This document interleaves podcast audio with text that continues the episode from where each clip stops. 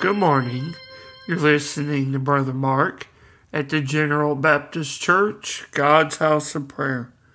Open with me this morning to the book of Nehemiah as we see Nehemiah go to the people of Israel and declare of taking refuge in the Lord and having taken part in the things that he has given them, and neither to be sorry for the joy of the Lord is their strength.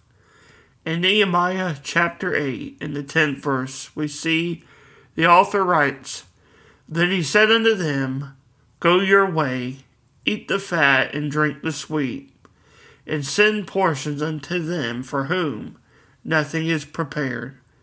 For this day is holy unto our Lord. Neither be ye sorry, for the joy of the Lord is your strength. As we look at this text this morning, we see a man called Nehemiah who was uh, such a central figure during the Second Temple period and during the reigning governor in Judea. He is attributed to this book, which is named after him.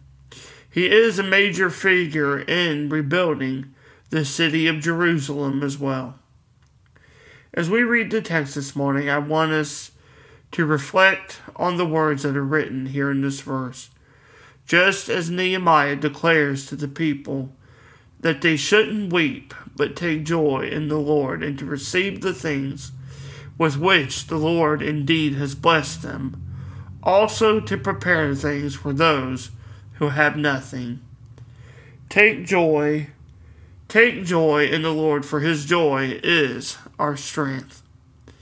These words that we read from Nehemiah this morning can amply be applied to our lives today. No matter the troubles that we may face, let us relish in the joy for which the Lord provides, for it is indeed our strength.